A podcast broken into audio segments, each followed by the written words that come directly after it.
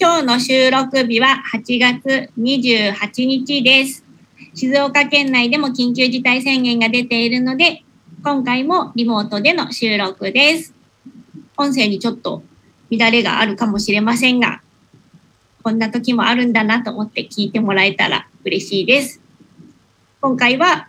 レンコンのお料理会、やっちゃんに美味しい食べ方や栄養いろいろ教えてもらいましょう。では、行ってみよう行ってみよう行ってみよう労働労働富士山ゴーゴー配信中本部から配信中本部から配信中農道富士山号は富士山のふもと静岡県富士宮市を中心にさまざまなゲストをお招きしつつ語らう農系ポッドキャストです、えー好きな秋の味覚は栗の大ちゃんとまさかの丸かぶりでとやっちゃう。サンマがなくなりました。さてと、あぶどうが大好きなんです。いっちゃんと。僕も栗だと思って ました。麦ちゃんの。えー5人のメンバーでお送りしますよろよろしくお願いしまます栗さんやっ連ぱ覇。栗っすやっぱ栗ですよねやっぱ栗。栗。今日ね、スーパー8月今日収録28だけど、栗出てましたよ、もう。えー、早いい。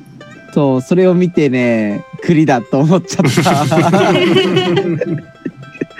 そううちもそうあの店の前に大きな栗の木があるんでそろそろ栗が、もうねちょっと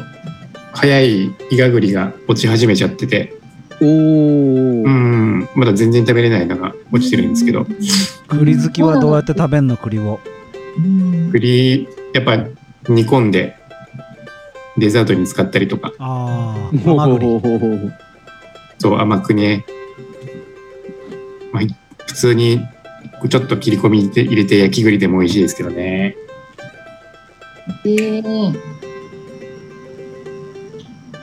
ただね虫が入るんでねそうね。怒ってるの拾うう。と。うんんうん。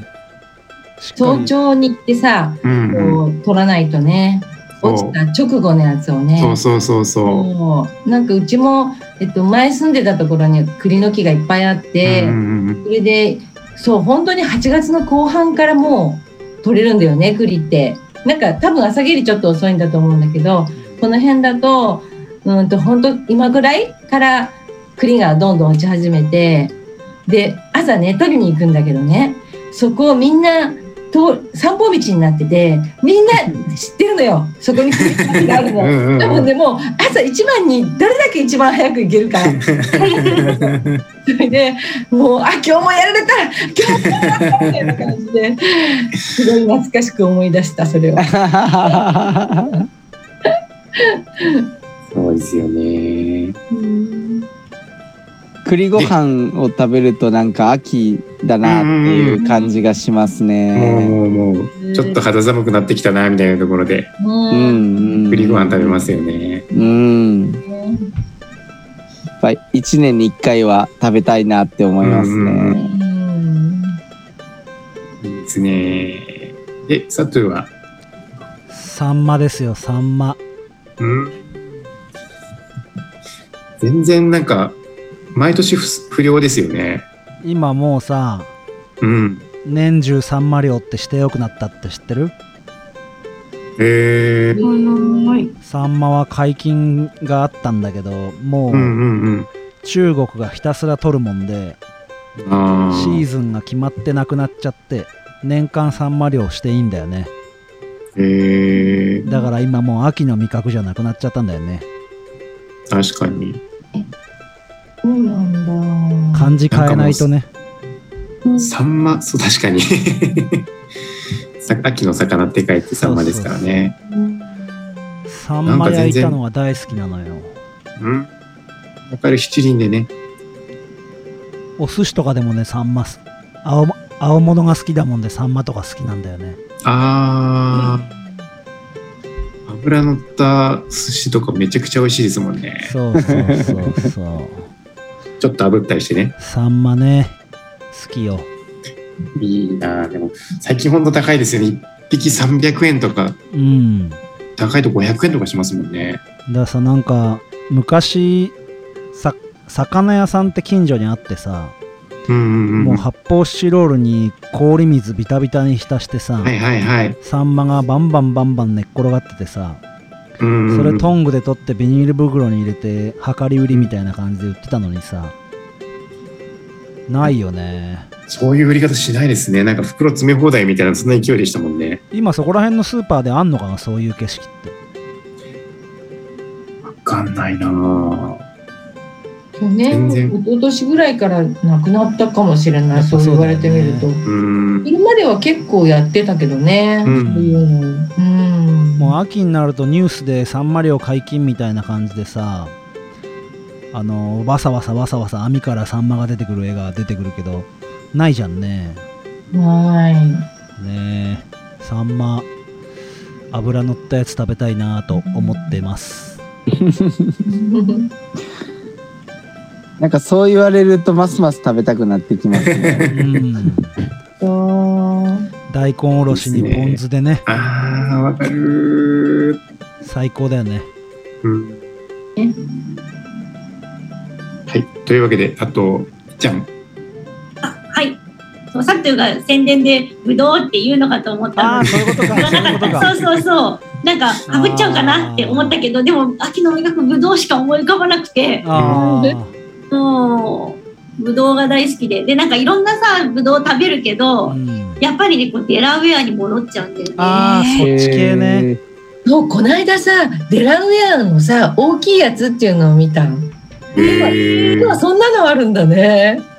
えそう。 大きいデラウェア だよ。粒が大きいってこと。そえ巨峰みたいな雰囲気のデラウェアってうなの。味もデラウェアなの。面白い。それ食べてみたい。びっくりした。でもデラウェアも食べまくってる今年多分もうすでにうん。多分10房ぐらい食べてると思うめっちゃ食べてる、へーぶどうの品種の中でデラが一番最初に出てくる品種なんだけど、うんいっちゃんすごい矛盾しててデラって夏なんだよね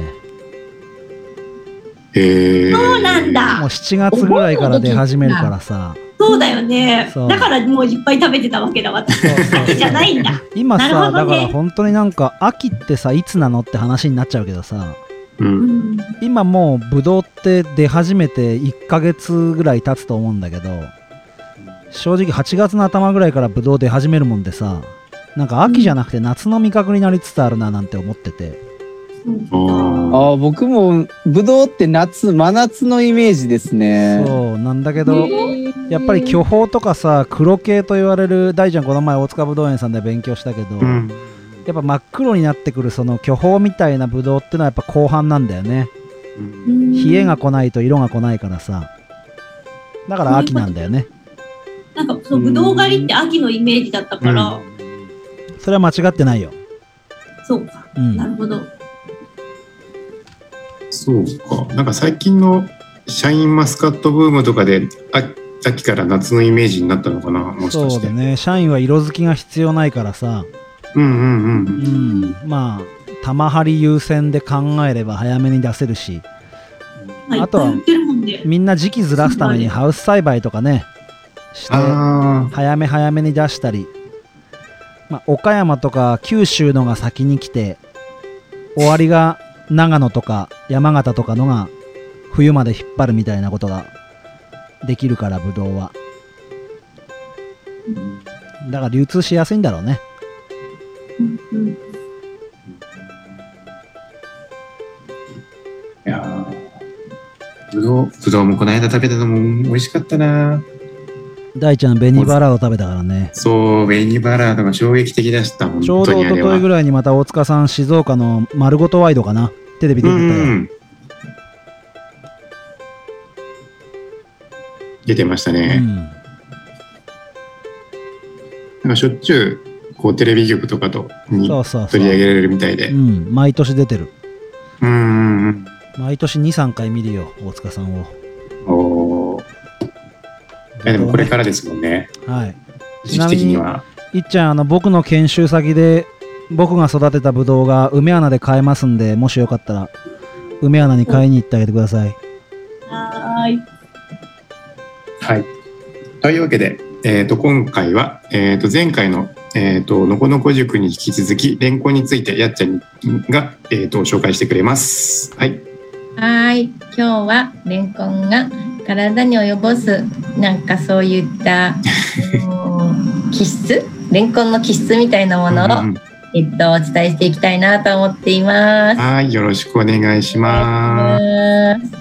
す。というわけでメインディッシュへ富士山メインディへッシュゴー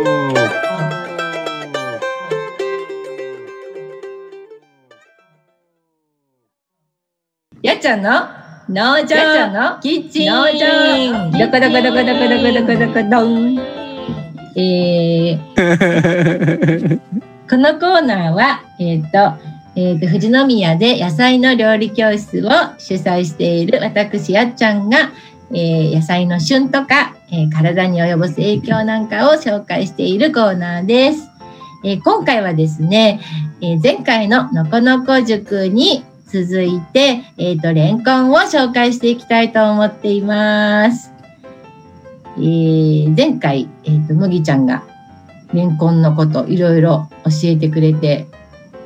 すごく面白かったんですけど、えっと今回はですね、えっとレンコンではまずうんと栄養素どんな栄養素があるかっていうことを、えっとゆおしえっとお伝えしていきたいんですけどさてレンコンっていうと何が入ってるイメージですか大ちゃん。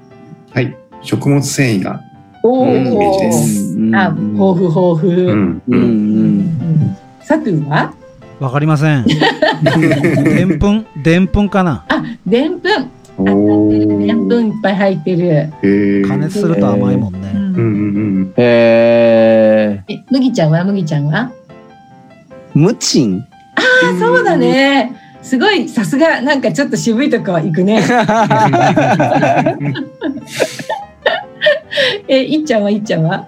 えー、わかんない。食物繊維しかわかんなかった。 うん繊維なイメージですもんね。ねそう、え、今言ったように、食物繊維、えっと、なんかき、あの、この間麦ちゃんが上と下で味が違うって話したけど。やっぱり、うあの、その食物繊維の量も上と下で随分違って。やっぱ上の方よりも下の方がいっぱい入ってるとか、そういうのもあるらしいんだけど。えーうん食物繊維が豊富、あとムチンもいっぱい入ってて、あとでんぷんが入ってるからこうとろっとねしたりするんですけど、あとねえっ、とービタミン C が意外と多くっへて、ーでレンコンのビタミン C は加熱してもなんかなくならないっていうそういうへえ。なんだって。うん。だから生じゃなくっても、あの、煮て全然 OK っていう、食べ、あの、ビタミン C で、えっと、でんぷんが多いからって言ったかな。でんぷんで包まれちゃうから、はいはい。こう加熱しても、えっと、結構な量のビタミン C が残るんだって。うんなるほどう。ん。そう。あとね、ミネラルもうんすごく多くって、鉄とか銅とか亜鉛とか、あとカリウムも結結。構含まれていて、こう、ミネラルもたくさん取れるよっていう。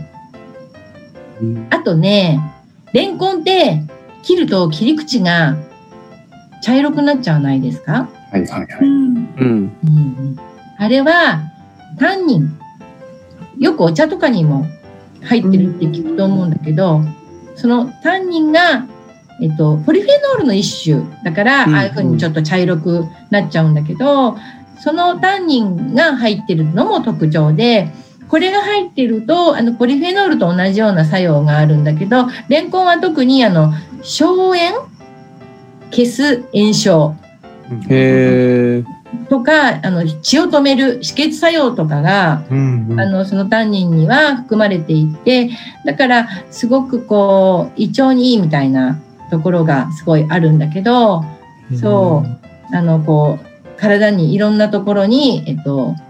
いい影響を及ぼす野菜ということで今日はあのうんとね、まあ、今のがこう大体の栄養素なんだけど、うん、と東洋医学でもやっぱレンコンってすごく、うん、となんだろうなんだっけあのほら薬膳うんうんうん薬膳とかだとすごく重宝されるもので、えっと、中国ではもっと前から食べられてたのかなほら、うん麦ちゃんが前回、めあ昭和昭和から食べられてたって言ってたんだけど、なんか、多分中国では歴史がもうちょっと長いみたいで、ななんかその、東洋医学ではすごいあのいい野菜としてこう受け継がれてる野菜みたいなんだよね。であの私があの勉強してるマクロビオティックっていう、えー、とのでもすごくあのレンコンはあの常によく食べた方がいいよって言われてる野菜でだからこう9月になるとレンコンバッて出てくるのでなんかそれがすごい待ち遠しい感じでいつも待ってる感じの野菜なんだよね。ではここでクイズです。えっと、東洋医学ではあのその臓器に似ている形の食べ物を食べるとその臓器に効くって言われてるんですけどさてレンコンはどこの臓器にと似ているでしょうかはい。はい麦ちゃんい。おーおお。ははい、い、いっちゃん。超おお。 はい、大ちゃん。え僕も腸ですけど大腸の方おお。では、佐藤。僕も大ちゃんと一緒で大腸だと思ってましたおお。正解は。皆さん、不正解でした。えー、ブーブーブー違どうこんだだどこえっと、レンコンの。形中にはこの間麦ちゃんが言ってたように穴がいっぱい開いている、うん。で体の中で穴の開いている臓器ってさてどこでしょう花鼻花えの確かに臓器か臓器が、臓器でしょうん、どこだっけ穴の開いた臓器。花心がい臓てるのなんてある膵臓だっけか穴が開いているあじゃあこれはえっ、とレンコンのさ穴をさ通してさ大ちゃんはいゆきたちゃんこの間いあやの絶対血管じゃな水いをときえっ、とき血管は違うのけ血管でもないんだあ血な管じゃねえんだうんこの穴を通してさうんうん何を通すって言ってたあそこで水を通す空気あ空気空気空気さて、空気を通す臓器は肺はい肺ピンポンピンポン、えー、えあ肺の中には無数の細かい穴が開いてるんだよねー。う。んそれでこう空を。気を出し入れして酸素と二酸化炭素をこう交換しているっていう臓器でその機能もすごい似てる。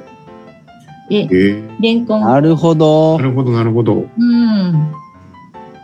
そうなの。だからね、レンコンは、あの、肺にすごくいいって言われてて、咳止めのお薬みたいな感じで、よくへ民え。間療法とか、中国でもこうお薬になってたりとかするの。えー、へーで肺っていうのは実はその結構ね健康な肺はすごい湿度があってしっとりしてるんですって。ほう。うん、それで肺は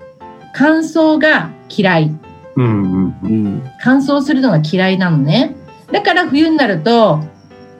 こうあなんかね中国ではねこの肺と皮膚っていうのがすごい相関関係があってなんか同じ位置にあるっていうふうに言われてるらしくてで皮膚もさ冬になるとこう乾燥してきて白くなってきたりとか荒れたりとかしてくるじゃないですか。うんあれと一緒。で肺もうんと乾燥してくるとこう炎症を起こしたりとかへへ安いえ。で、だから冬になると咳が出ないうん。出る。夏とかよりも出やすいじ出ゃないる出る。うん、出る出る。で、このレンコンには、その、さっき言ったムチンとか、ビタミン C とか、そういったものが、あの、この風邪の、あ肺の、えっと、乾燥を防い防いでくれるっていうことをやってくれるんだって。へえ。だから呼吸呼吸器のトラブルせ咳でもあと喘息とかにも良かったりしてあとそのへえ。熱こう熱が出たりする時もあの熱を冷ますっていうそういう働きもあってすごい冬はあのお世話になりっぱなしの野菜なんです。熱帯の植物じゃないですかうんう。んだから体を冷やす効果とかがあるんですかね。そうこのねレンコンって水の中にいるじゃないですか。うん。で普通の野菜って土の下にあるものの方は体を温めて、まあ、うんうん土の上にある方が体を冷やすっていう働きが強いんだけどへえ。そうレンコンは水の中にあるんだよね。うんそれでしかも横向いて入るでしょうん。うんうん。下に。潜っていかないじゃない。うん。うん。だからなんかすごく複雑な作用をするんだって。へえ。体を冷やすそうやってあの熱を冷ますっていう冷やす効果もあるんだけどうんうん調理法によっては体も温めるっていうなんかすごくこう薬効も高いしなんか複雑体に入った時に 複雑な作用をする野菜だよっていうことをなんか私は聞いています。へえ。だから冬にかけてその乾燥し始めたと同じぐらいの時期にレンコンが出てくるのでそれはすごい旬のものを食べると体にいいっていうのはなんか本当に理にかなってるなっていう感じがします。でなるほど。その空気の通り道としての穴があるのでその中から、えっと自分のこのその酸素を取り入れて二酸化炭素を出すっていうその本来の機能も強化してくれると言われています。そんなあそんなねちょっとねレンコンをね調べてたんだけどなんかいろいろ調べてる中でねちょっとこれ脱線なんだけど皆さんさあのレンコンあハスと睡蓮ってうん。あれって同じもの、どんなイメージハスと睡蓮っ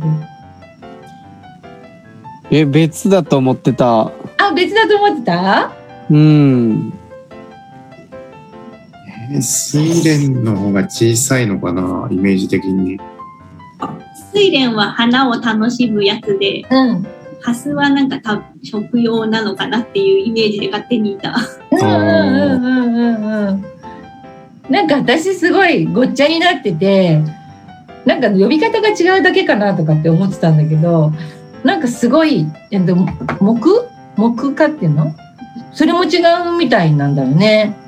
へえだかえ。ら、なんか、睡蓮は、睡蓮木、水仙花、水蓮花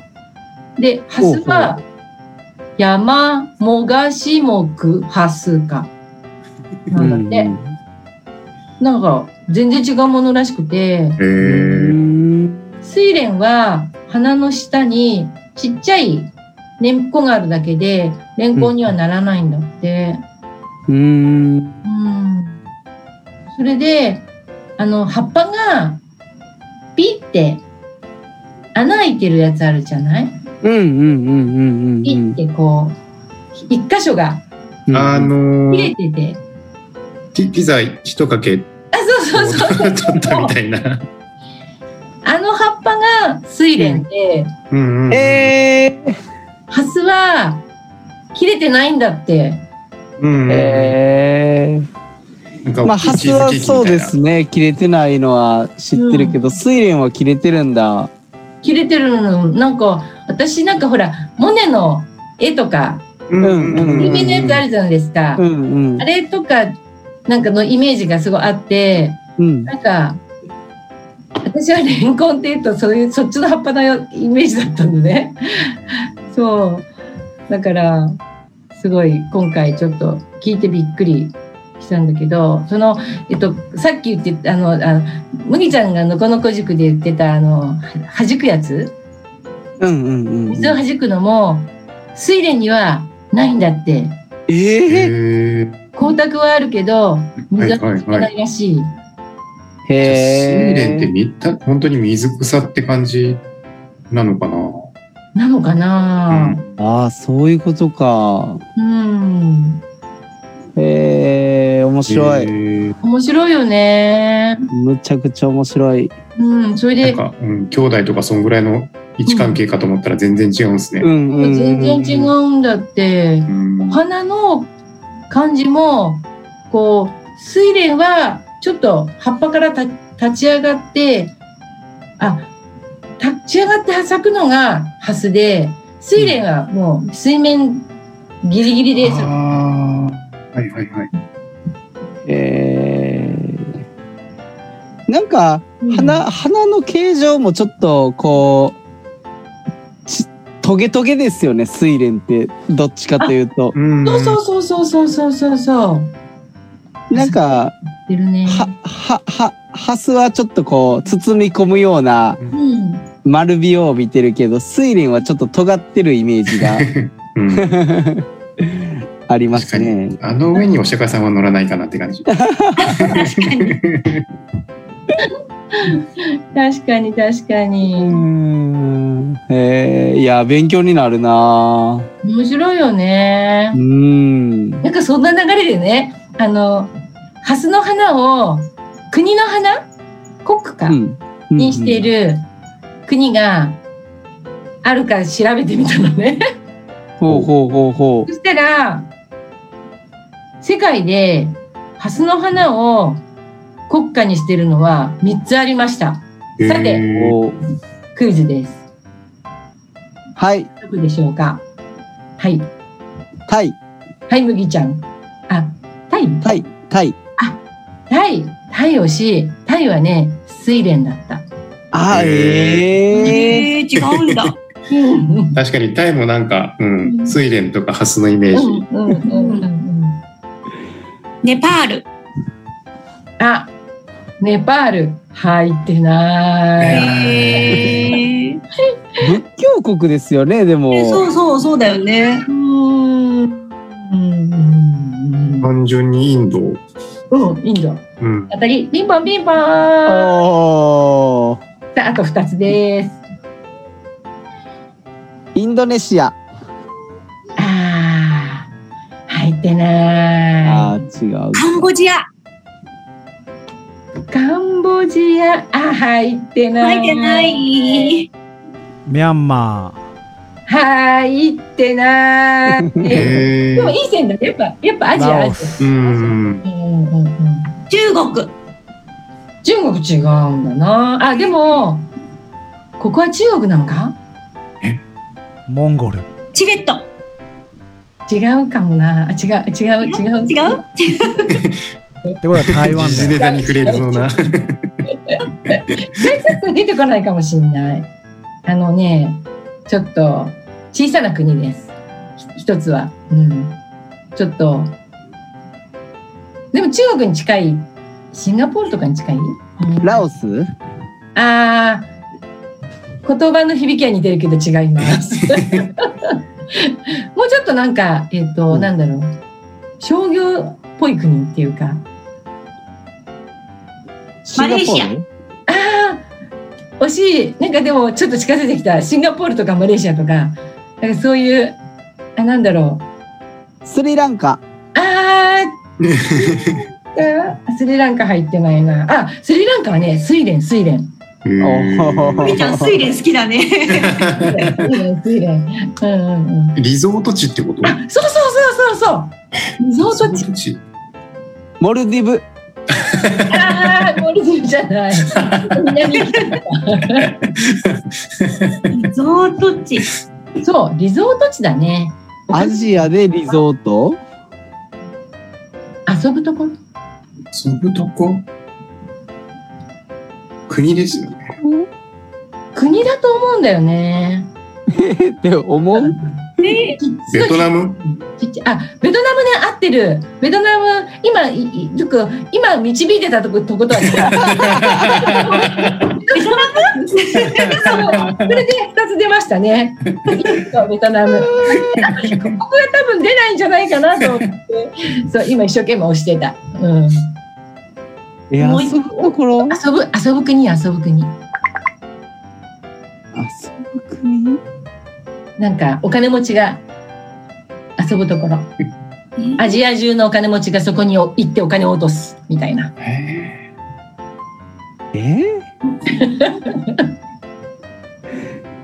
さあ、シンガポールしか出てこないなと思って。うん、もうシンガポールあじゃあもう最高のヒント言っちゃおうかな。カジノの街ですよ。え、カジノだよね。カジノあー近いめちゃ近いまあシンガポールにも近いんだけど。マカオ。あーはいはいはいはいはいはい。でした。あ ー、なるほど。そうでもなんかやっぱ睡蓮もあのバングラディッシュとかも睡蓮だったりしてへーすすごい多いね国家にしてる国が。へえ。あと意外なところではエジプトがへ睡蓮。え。ええへなんか干からびちゃいそうなのにね。ねえええそあうななんんかだ。私エジプト店行った時にあのほら壁画うん。壁画とかにいっぱい睡蓮の花乗ってるのへーええへーそうなんだ。ネックレスとかこれこれは睡蓮のネックレスですみたいな書いてある、え。へええうえ。ん、でしたほう。さあそんな睡睡蓮じゃないレンコンのごめんなさい、マカオ、やっぱ中国領土です。中国領土だったんだやっぱり香港と一緒 です。なんか私の調べた資料には国家ってなってて国だと思っちゃった、うん行ごめんな政さい行政区だもんで、香港と一緒です。うーん。あそうなんだねでも国の旗とかも一応あるみたいですね。マカオ特別行政区っていう国旗ってなってて旗もあるみたい。あへーーだから国家もあるんだねねえ、みたいですね。もともとポルトガルの植民地だったから、うんそれが返還されて中国に入ってるんで。へー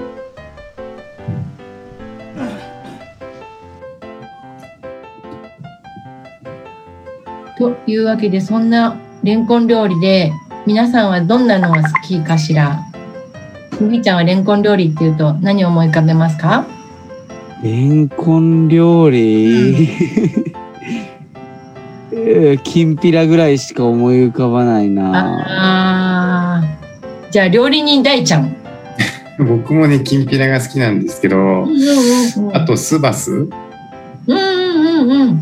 甘酢みたいなのそううそうそうそうう。んうんうスんパス初耳だな。ス本当バですか知らない名前を。あの、レンコンの酢漬け。ええ酢へえ。につけたハスって意味で多分。スバス。あなるほど。ええお正月とかにねうん。なんかピンク色にしつけたりとかして。そうああ、なんか見たことあるかも。うんいっちゃんはなんか好きなお母さんのレンコン料理とかあるあの、ハサミ、お肉を挟んで揚げたやうんあうんうんうんつ。 こってり好きだから。美ね、う味しい 美味しい。うん。サトゥーの奥さんはどんなレンコン料理を僕は妻の料理じゃなくて徳島にいた時にやっぱ讃岐うどん讃岐うどんのお店行くとレンコンの天ぷらがあって必ず食べてたんであレンコンの天ぷら美味やしっぱ天ぷらも美味しいよね。うーん。裏美味しいねそうなのよねレンコンって言うとでも確かにこう意外と出てこなかったりとかねお料理すると思うんだけど、えっと、う今ん日はですね、レンコンのえっとそのさっき言った、えっと、体にすごくたくさん毎日取るといいよっていうので、あの、うんと、レンコンの、あの、のこのこ塾で麦ちゃんが言ってくれたみたいに、上からね、上は生の方、生で食べたり、下は煮物でしたりとかっていう料理法があったんだけど、えっと、その節の部分、節の部分から根が出るって言ったんだけど、結局その部分から根が出るので、そこにすごい栄養素がギュって詰まってて、ミネラルもすごくいっぱい入ってるのね。その部分を、えっと、今スーパーだとあんまり買えないかもしれないんだけど、うんもしね、この、あの、節の部分を、が手に入ったらここ切って捨てないで、すごい食べてほしいんだ けど、いやーあの、硬いから食べにくいじゃないですか。だからどうしても捨てちゃう、うん、捨てちゃいがちなんだよね。なのでね、美味しく食べるには、すりおろして食べると、すごく余すことなく美味しく食べれるの。ほう。で、おすすめなのが、まあ、すりおろした、えっと、レンコンに、えっと、お塩とか、お醤油ちょっと入れて、あと、それに片栗粉をちょっと足して、うんお餅にしてや焼いて食べるの。美味しそう。レンえコン餅っていう、もちもちの、あの、じゃがいも餅みたいなやつですね。でんぷんが、あの、最初にね、あの、佐藤が言ってくれたみたいに、でんぷんがすごく多いんで、それだけでもすごいとろみがつくても、もちもちになるんだけど、ちょっと固まるには足りないので、片栗粉、ちょっと足して、で、えっと、それを焼いて、お醤油とか、バター醤油とかで食べたりすると、めっちゃ美味しい、もちもちで。うんへえ。で、これ、でんぷんが入ってるから、そこに、そこまでやるほど量がないときは、あの、すりおろしたのを、こう、スープのとろみとか、うん片栗粉代わりに使うといいんだよね。お味噌汁なんかにもちょっと入れると少しとろっとしてうんへへえ。なるから、それで入ってることなんかちょっとわかんないぐらい、ーうんうんうんこんないっぱい入れなくっても、すごい栄養素はすごい詰まってるから、ちょっとでもうん少しずつ食べるとうんといいので、へへーあーんかけみたいな感じにして。そうそうそうそう、あんかけみたいにして、うん。あと、へーポタージュみたいにね、あの洋風のスープに入れても美味しいし、そのレンコンだけでススープにするっていうのは結構難しいと思うんだけど、ちょっとしたスープの中に、こう、その硬いところ、すりおろして、えっと、入れると、すごいいいと思います。うん。へで、えっと、最後に、えっと、私の、えっと、すごい好きなお料理を紹介して終わりにしたいと思います。えっと、これは、えっと、甘辛レンコンっていう、えっと、やつなんですけど、えっと、レンコンを、えっと、まあ、1センチぐらいの厚みに切って、大きければさらに半分とか4分の1ぐらいに切って、それにね、片栗粉をまぶすの。で、それを油で焼いて、で、あの、お醤油とかみりんとかお砂糖とか入れて、あの、焼けたところにそれを入れて絡めて終わりっていう料理なんだけど、 これがめちゃめちゃ好きなんです、私は。うんそう、これあの、さ、里芋、あ、さつまいもも一緒にやると余計美は味いしくて、はいはいはい。なんか、あ、要するに、簡単な大学芋みたいな、ちょっと多めの油で揚げ焼きにしたところに、えっと、ちょっと、えっと、お砂糖とか、えお醤油とか絡めて食べるっていうお料理で、めちゃめちゃ美味しいので、よかったら皆さん試してみてください。いやー美味しそうだな。それ白ごまとかあえても美味しそう。そうそううそうそう。んうん香ばしくなって良さそう。ーうん結構簡単で、うんうん。すごいね、家族にも大人気のおかずなの。へーぜひこれやってほしいなと思います。行ってみます。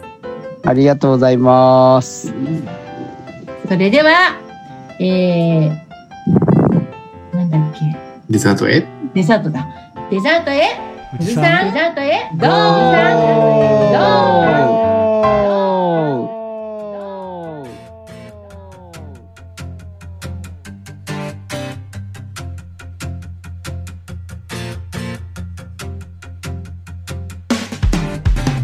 デザートは麦ちゃんとサトゥーの二人でお送りします。お願いしますどうですか、サトゥーレンコン。レンコンね結構普通の人よりはね身近に食べてたもんであ、そっか。そう徳島大学の時とかは普通に買って食ってたしへえ。ほんとさ新鮮なレンコンを天ぷらですぐ揚げたやつが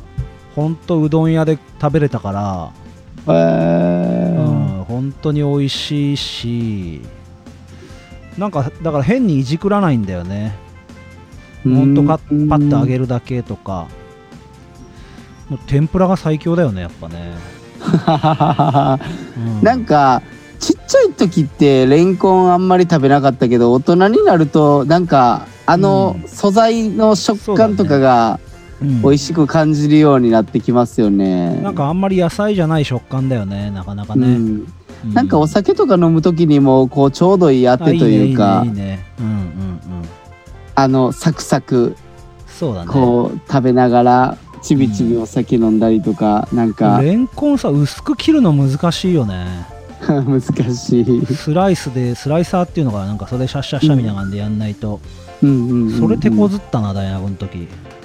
スライサーの幅もレンコンになかなか合わないですもんうね。んうんうん太すぎるとさ食うのかったるいっつうか さ噛むのかったるいなっていう感じで、はああ、い、やっちゃんの話聞いてたらすげえレンコンちょっと食べたくなりましたね。まあ高級食材っちゃ高級食材だよねまあ、そんな安いなイですかねメージないけどな、まあスーパーでなんか切られて売ってるのはそこまで高くないですけどうんねう。んうんう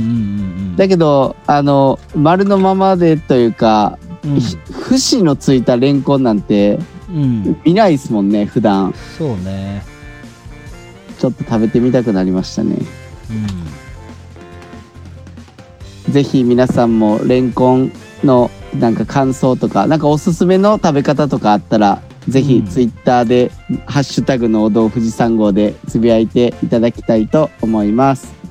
それでは、えーいろいろな方からまたツイッターで農道富士山号でハッシュタグをつけてつぶやいていただいているのでいご紹ありがとうござ介いますしていきたいと思います。じゃであは、先佐頭藤はから。はい、マシュアットキノコハウス平本さん、ハッシュタグベジフル大百科、ハッシュタグ農道富士山号のサトゥーと石原果樹園の石原さんが登場。世界ではワイン用が主なのか、職人気質な人が栽培するのにぴったり、美しさも魅力的なブドウをといただきました。ありがとうございます。ありがとうございます。麦ちゃんのは、麦ちゃんが出るネギ会は多分、んいつだベジフル大百科って毎週いつ配信されてんだっけかな火曜日だっけかな火曜日だっでしたたっ気けがするなそうだね火曜日だからタバコが最新回で次が麦ちゃんか来週の火曜日だねだもう出てるね 8, 出てるんですかね月31日にネギが配信じゃないなのでおそらくもうこれが配信されてる頃には麦ちゃんが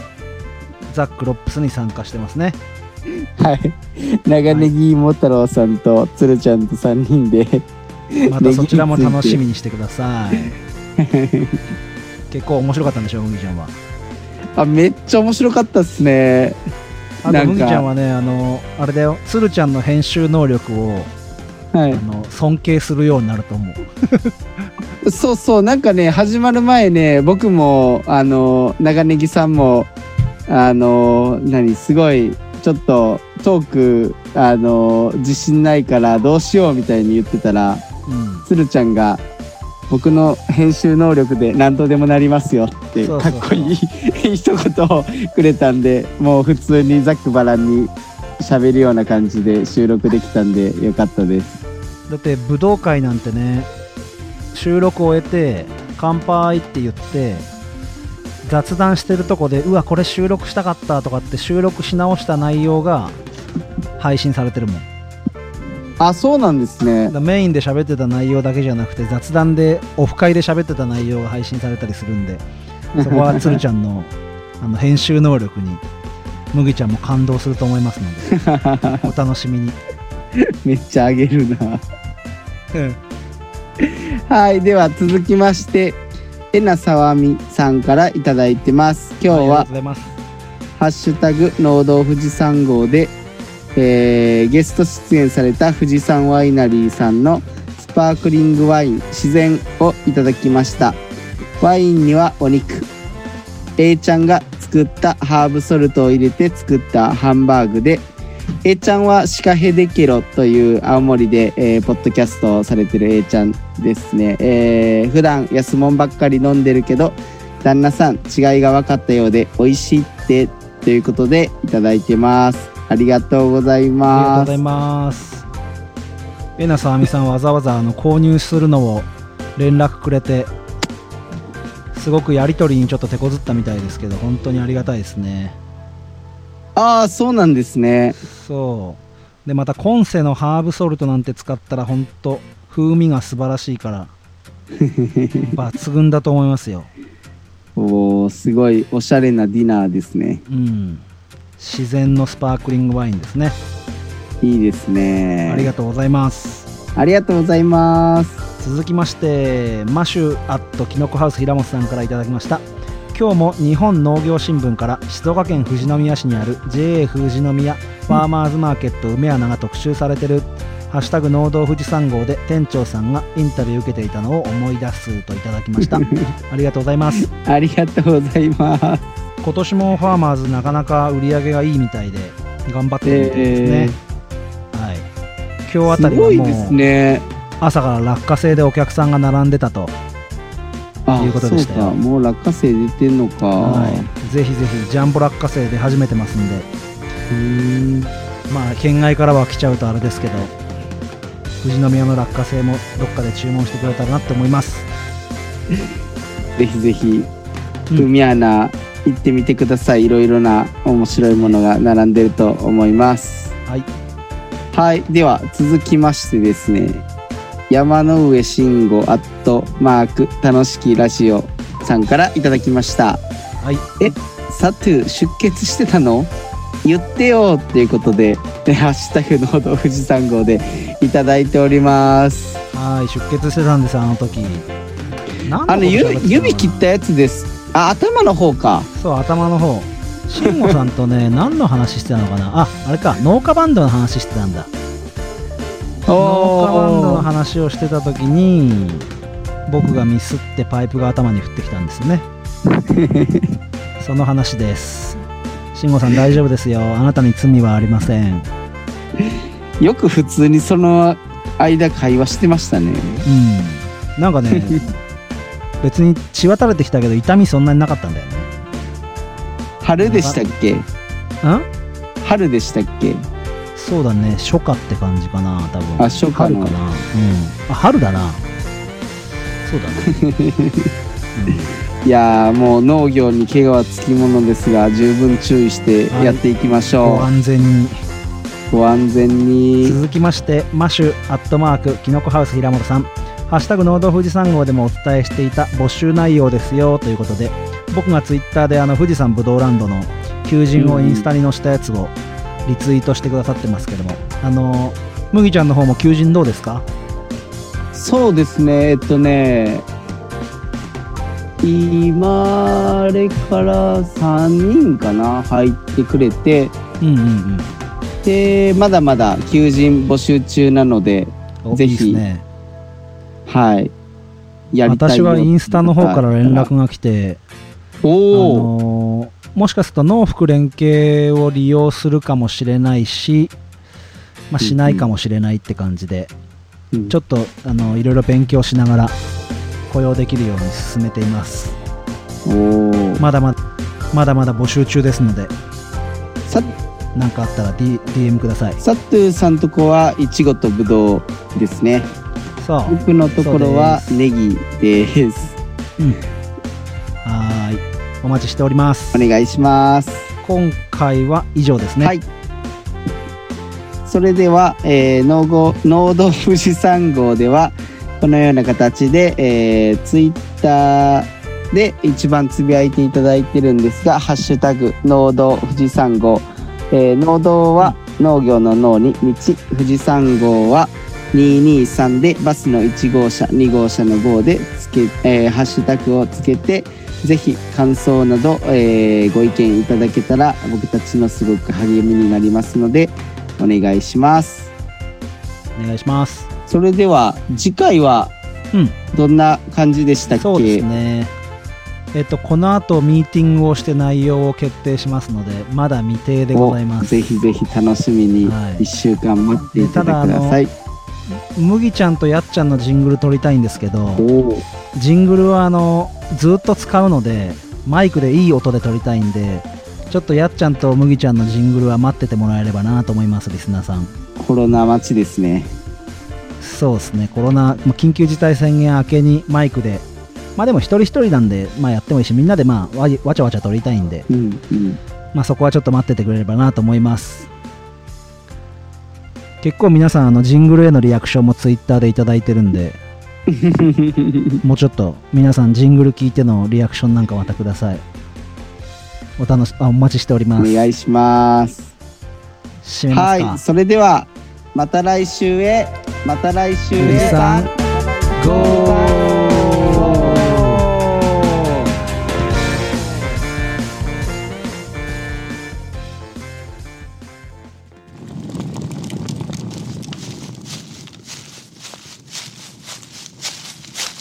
今日のキャンプいかがですか今日はキャンプ日和ですね今日は冷えるんでよかったら僕が入れたコーヒーどうですかよかったらもう一つ失敗した失敗した失敗したダバウンドケーキもどうぞ